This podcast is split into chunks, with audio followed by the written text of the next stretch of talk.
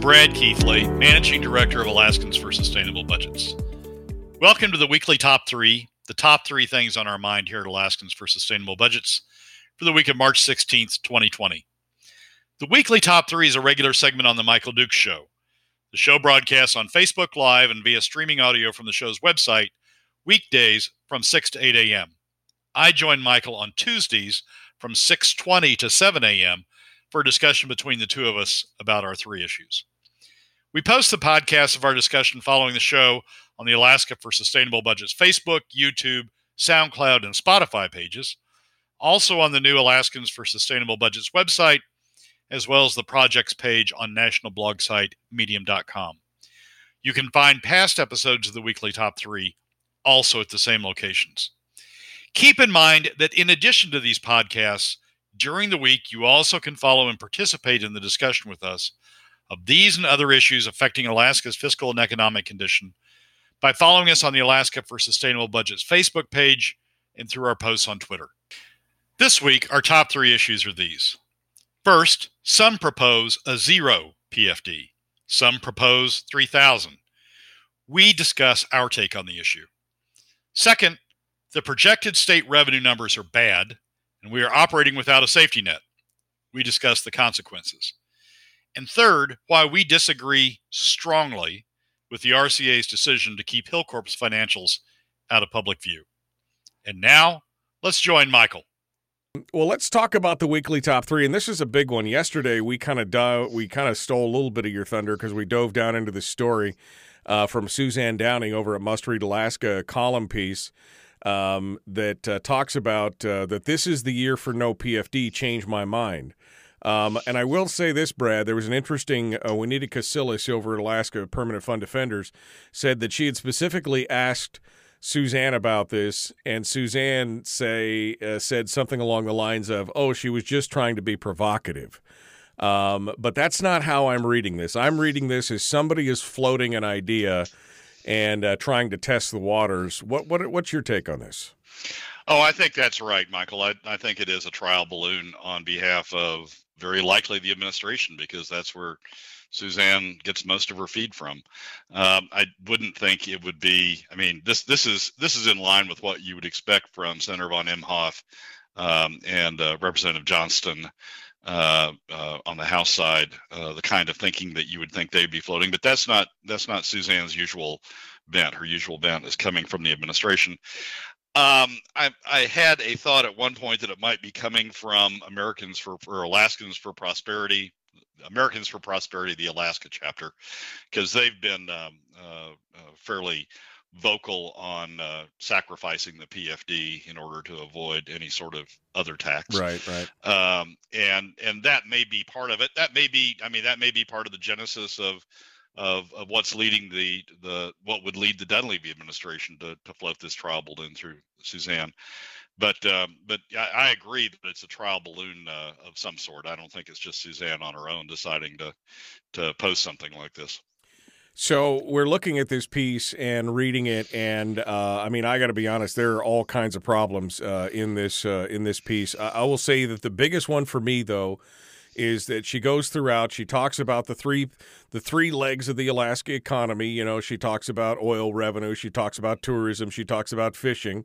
She talks about the impact. She talks about this is not the time to be spending government money on people.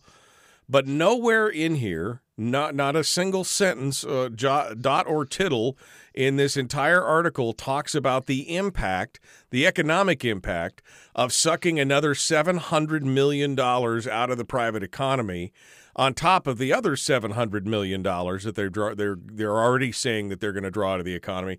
There's not a single talking point here that addresses that issue, which to me in a time when we were already facing a recession before all the coronavirus stuff and everything else um, is irresponsible, really. I mean, quite honestly.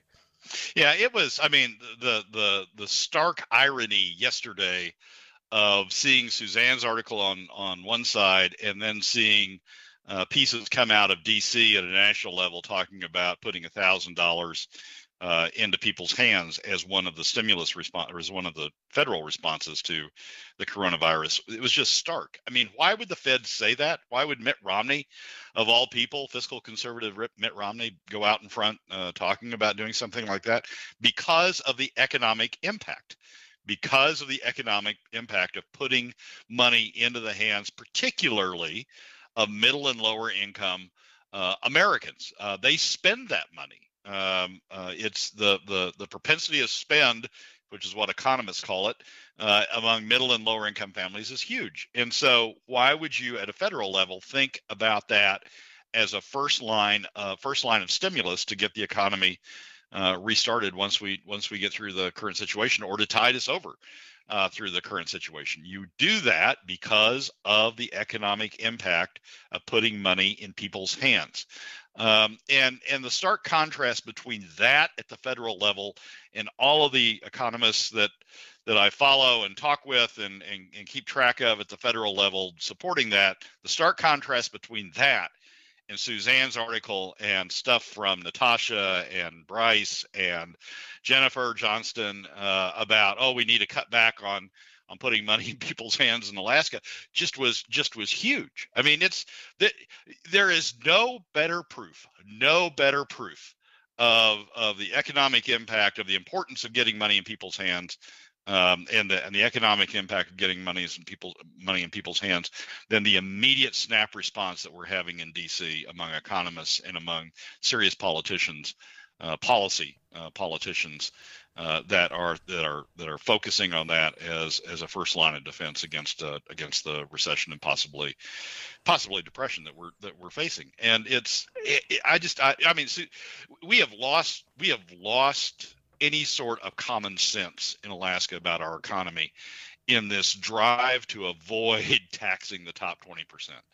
Um, th- this this effort by the top 20% to dodge contribute themselves contributing to the costs of government by pushing it down on middle and lower income Alaska families through uh, uh, through PFD cuts. It's just gotten out of hand. I mean, we, are we're, we're losing we're losing any sort of, of economic economic uh, uh, uh, thinking or economic analysis as we go through this, and it's just it's stark self um, uh, preservation. I mean, right. stark self.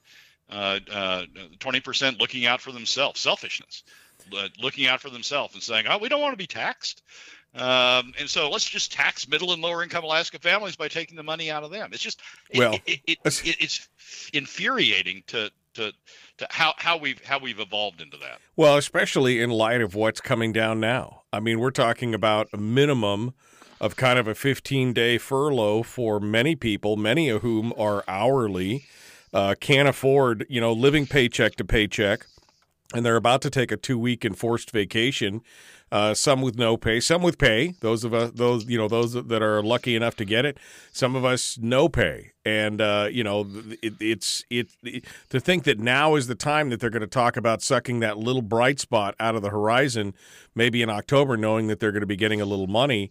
Uh, is just astonishing. And the fact that they're, again, not just Suzanne Downing in this piece, but most news reporting on this is not talking about the economic impact of taking that money away.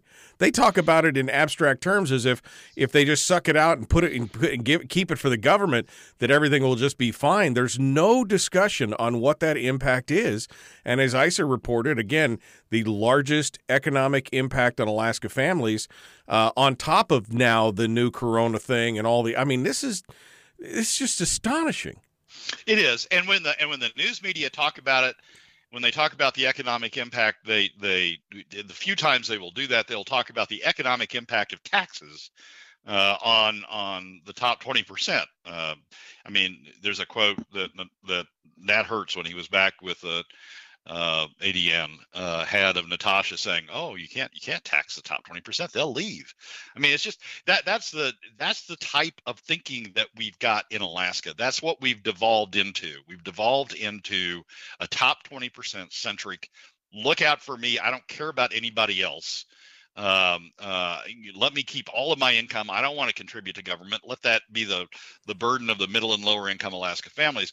It, that's what we've devolved into. That's our economics. Is how do we protect the top twenty percent against paying taxes? It's outrageous. Right. I mean, I, I, I told you when uh, when I was giving you the top three that you might need the delay button for my convers for my conversation about Suzanne's piece because it's just it's just outrageous. Right. We we we we have a government and now we have you know if this if this is a a, a trial balloon for the administration it's just outrageous. It's a trial balloon to protect the top 20% how do we how do we how do we go to the max? Right. Uh, take the pfd entirely away to protect the top 20% the money shot in this whole article again is and i and i i kind of sussed this out yesterday and i'll get your take on it is the final paragraph. The final paragraph is it's not healthy for citizens to receive $3,000 from their government each and every year. That's the beginning sentence. And to me, that immediately shows me that, well, somebody's bought into the ideal that this is all government money, that this is not the people's money, that after the government has taken 100% of the severance, 100% of the corporate taxes, 100% of the infrastructure tax, 75% of the royalties, and a good chunk of the earnings of the royalties of that additional 25%, somehow that extra little money is still government money and that it essentially is welfare. She goes on, of course, to talk about redistribution, income redistribution of socialism, which again is is you know almost exactly what we heard from people like Pete Kelly, uh, Natasha, uh, so on and so forth. I mean, this is this is it, it, it's insulting, quite honestly. I read that and I got so angry the first time I read it. Uh, I'm over it now, but uh, I just thought how how um, just Arrogance. insulting. Arrogant. Arrogance. Yeah, arrogant. That's exactly what it is. It's just condescending that we don't need that money. And again, not a single word as to what it does to the economy. Yeah, it's um uh it's just I mean so so let's go to Oklahoma just for a second. Let's put our minds in Oklahoma for a second. What what do you think the reaction would be if we said if the government said to Oklahomans, you don't need those royalty checks from from the oil industry uh, on on on production from your land, just give that over to government. Uh, uh, because you know you really don't need it, and, and it's not it's not really yours. It's coming from underground. God God put it there. It's really the states. You didn't earn that, And, right? and and uh, and so let's just give that over to government. That's exactly what we're doing here. the The PFD is Alaska's form of royalty.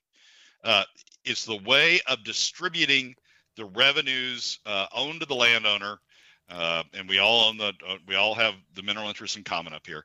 Is the way of distributing the the the, the revenue under the landowner in a situation where the federal government protect pre- uh, prevents us from from separating the mineral estate into into private estates, uh, individual estates. So it's it's just our royalty. No one in Oklahoma would say, "Well, yeah, your royalty. Let's just give it to the state." Yet that's exactly what's going on up here. You want to talk about socialist? Right. That's that's the socialist approach to say take your royalty income, take the individual royalty income, and give it to the state. It becomes the state's. right. That is the socialism in all this. Well, and the protectionism of a state that spends twelve thousand dollars for every man, woman, and child, and to say we can't deliver. There's a phrase in here talking about uh, basic government services or something, and I'm like, if you, if you're not delivering basic government services for less than twice what the national average is, we have a serious problem.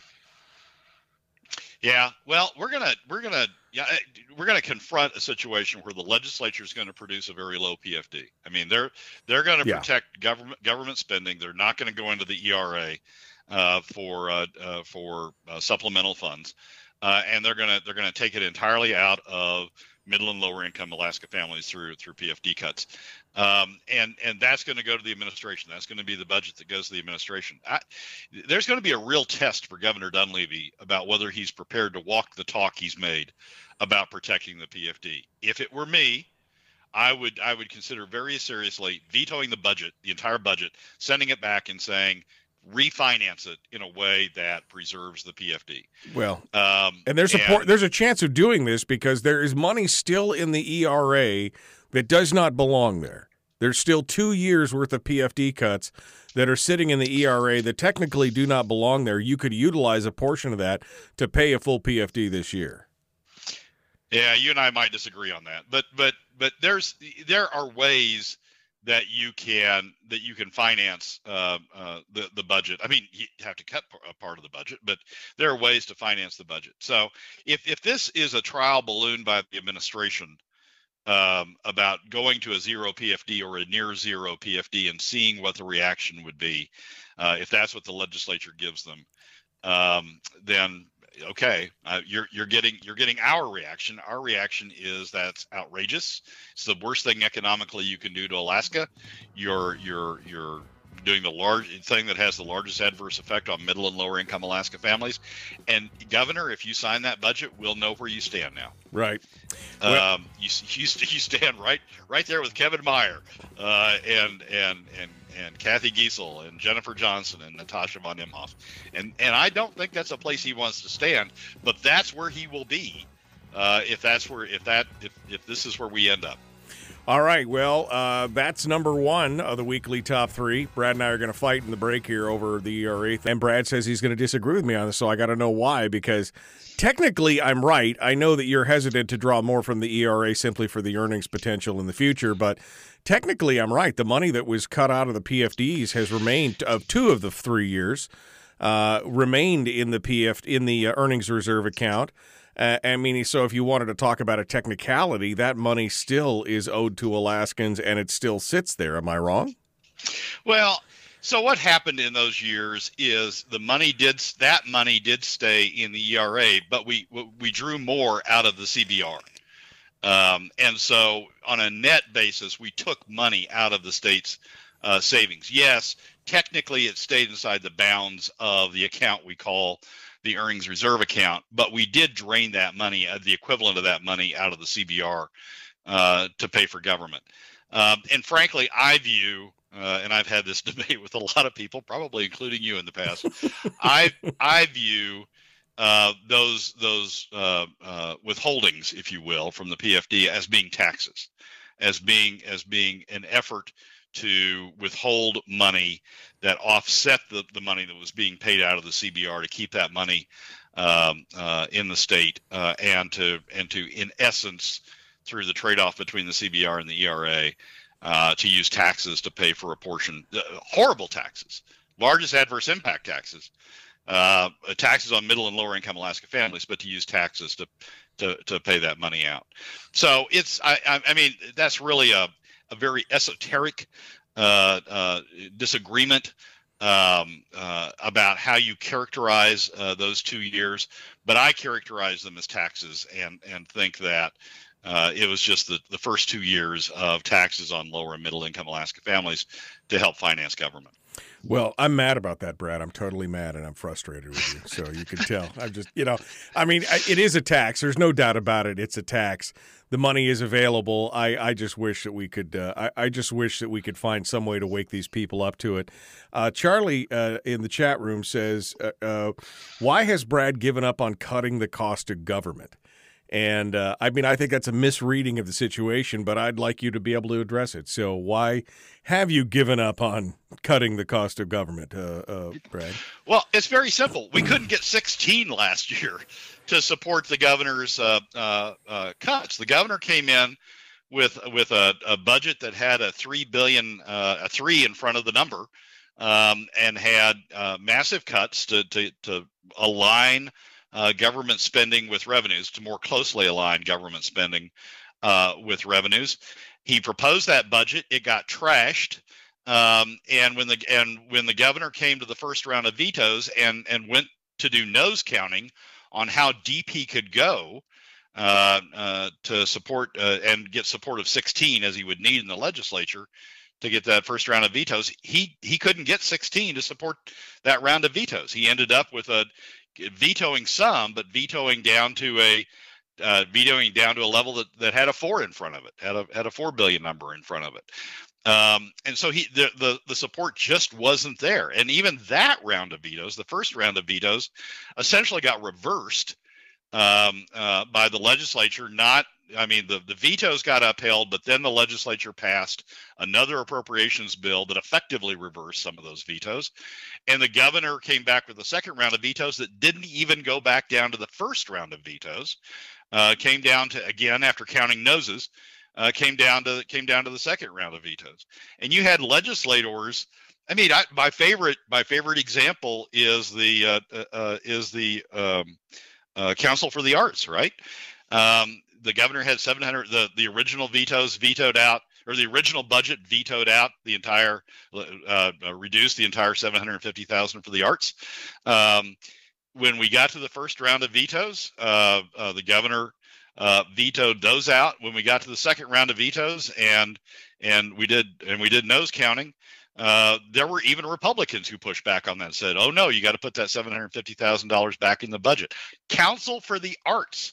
Arts are important, but they can be privately supported. We don't need them supported by the state. Um, and so even Republicans push back on that.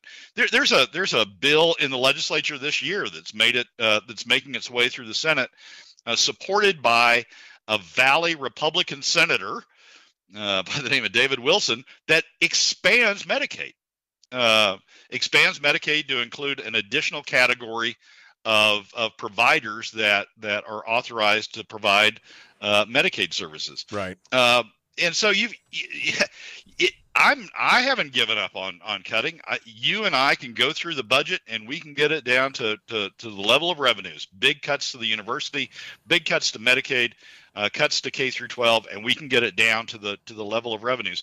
But you can't get that through the legislature. So why keep talking? Why keep banging your head on on on an issue that you can't even get 16 legislators? You can't even get the core our legislators to support. All right, Brad Keithley. He's not passionate about this at all, folks. We just finished the top one, and now we're going on to number two, uh, which talks about this price war, the price war for oil between Saudi Arabia and Russia and uh, what is it going to do to Alaskan budgets? Uh, you know, raw numbers, it doesn't look good. I mean, on the uh, just on the raw numbers, it uh, could almost potentially double the deficit. But there's a lot of uh, there's a lot of particulars in here that make it make it a little bit different than that. But it does mean big deficits continue for the state of Alaska. Brad. Yeah, there was a presentation by um, Legislative Finance Division uh, last week to the legislature on on Wednesday of last week. There's an article about it uh, in um, uh, the Alaska Journal of Commerce, and I think it got picked up by the ADN as well. Uh, about that hearing, uh, the articles by Elwood Brehmer for people who want to catch up with it.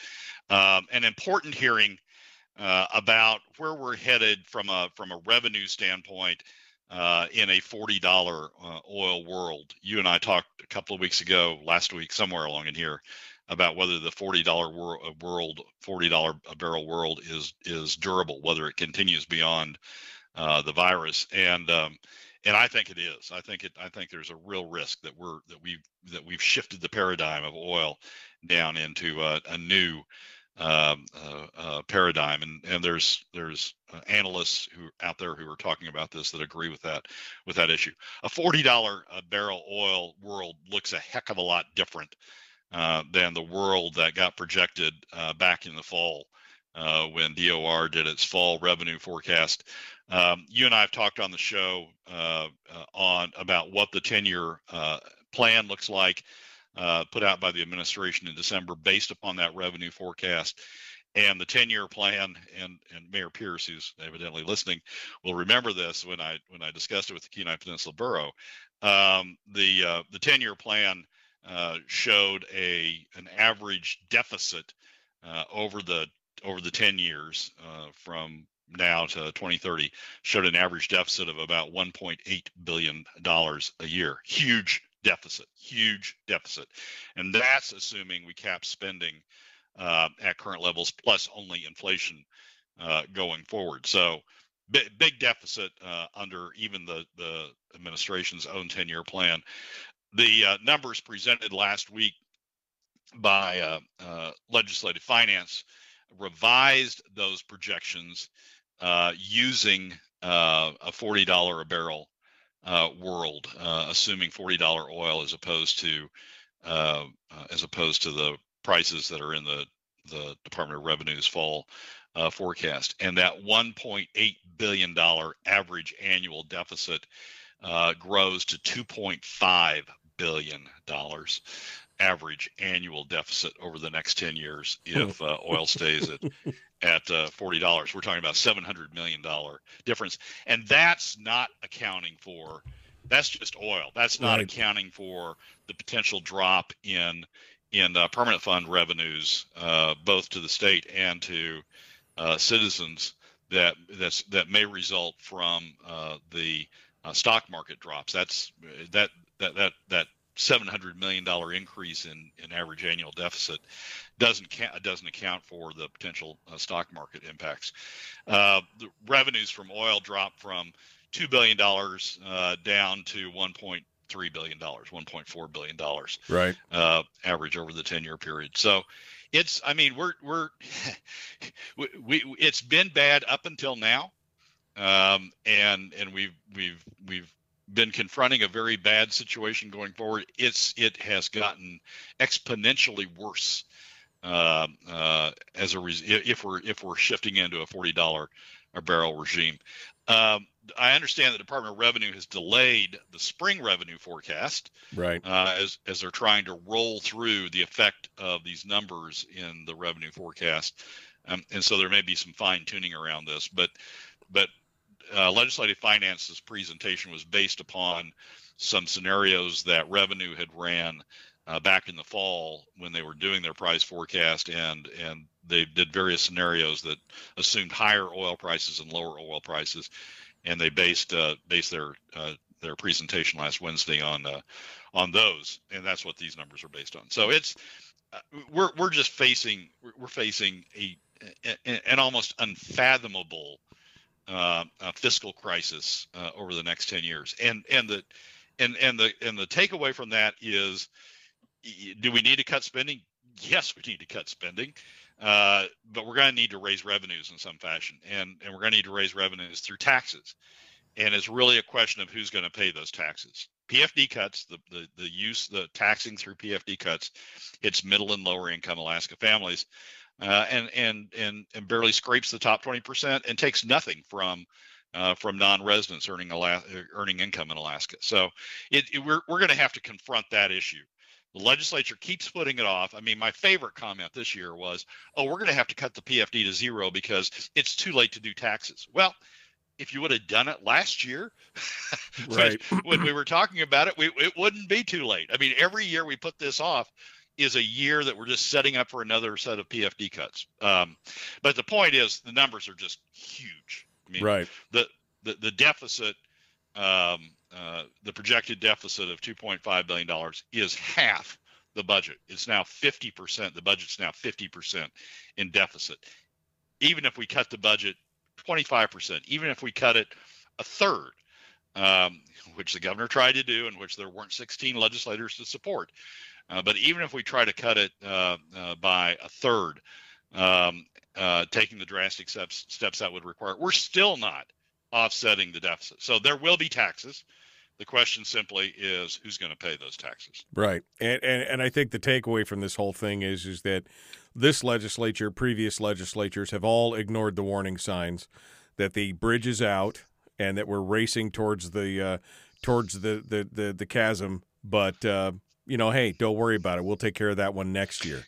Um, and, and, up until now, we've had a safety net uh, uh, underneath us, right? I mean, from from 2013 to to when the when the deficit started to uh, to basically this fiscal year, we've always had the SBR, the statutory budget reserve initially, and the constitutional budget reserve on top of that, about 17 billion dollars as a safety net underneath us. And we go, you know, so we walk out on the high wire and we go, well, you know, there there isn't enough money at the end. There isn't enough wire to get us there, so we can fall off and we'll fall into the safety net. and We'll use the safety net uh, another year.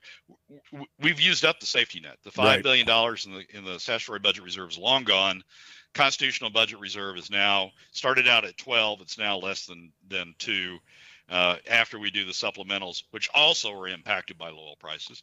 Low oil prices. After we do the FY20 supplementals, will be probably less than one billion left in the uh, in the constitutional budget reserve. The safety net's gone. We we are out there on the on the high wire over the Grand Canyon. Right. Nothing between us. I think the most amazing thing on this was in the article in the Journal of Commerce. There was a comment. The comment was, "We need to do away with the dividend unless there's money available to pay it without putting us in the red. It is the most basic common sense not to spend your reserves unnecessarily." And I just thought, wow, there is some deep, deep irony and blindness in that comment right there. I mean, seriously, they've spent the reserve unnecessarily for years, and now all of a sudden it's our problem. Um, yeah, yeah, they're, they're. I mean, they they bought into Natasha's. Uh, it's government money. We can use the PFD as a reserve. Uh, uh, it's you know if we if we pay a dividend, it's at our discretion. You know we're a corporate board.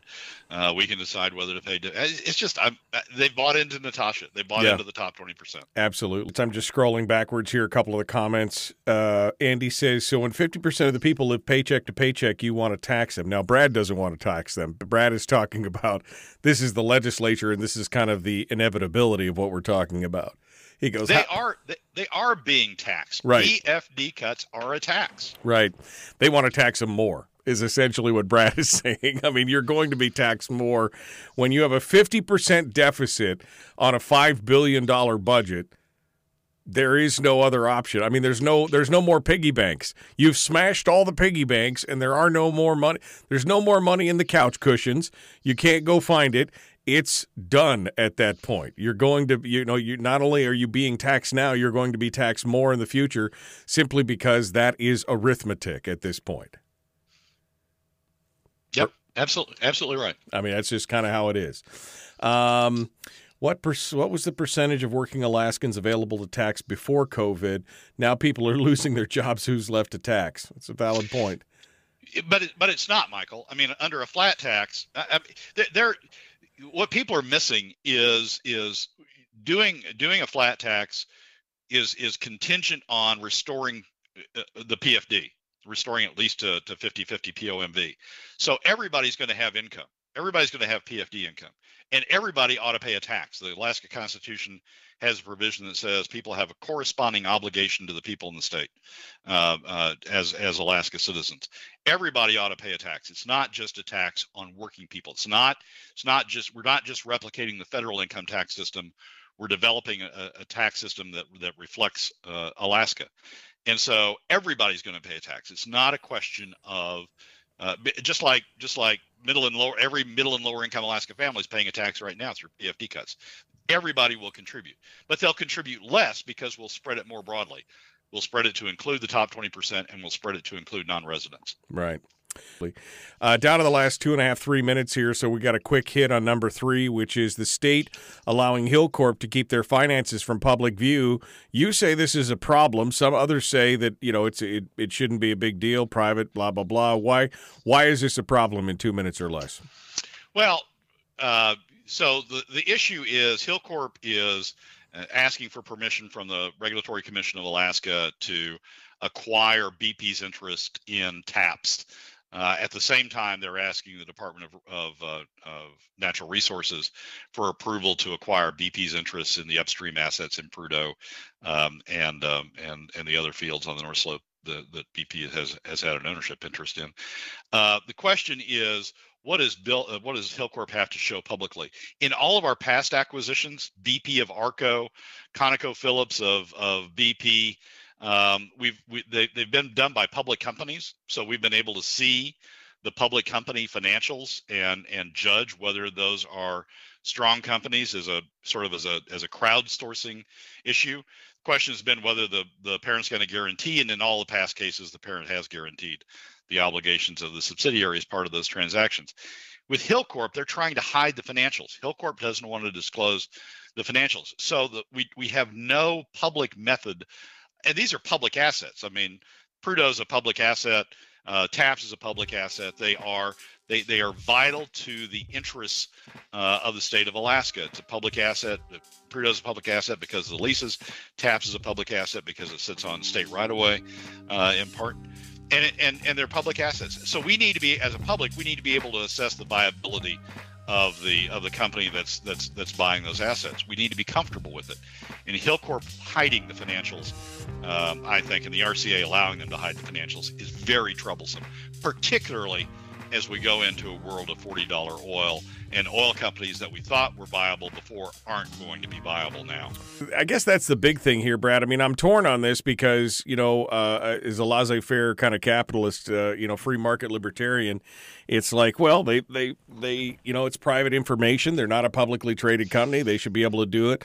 Your argument is they're taking on a lot of Alaska's uh, you know wherewithal with this their you know their financial ability to produce financially and that that should be part of the public i mean should it instead of being out there in public should they commission a board to be able to review this should there be a special commission to view the private books or i mean you know well, the the RCA is getting access. I mean, this is this is a question about whether there's public access to this information.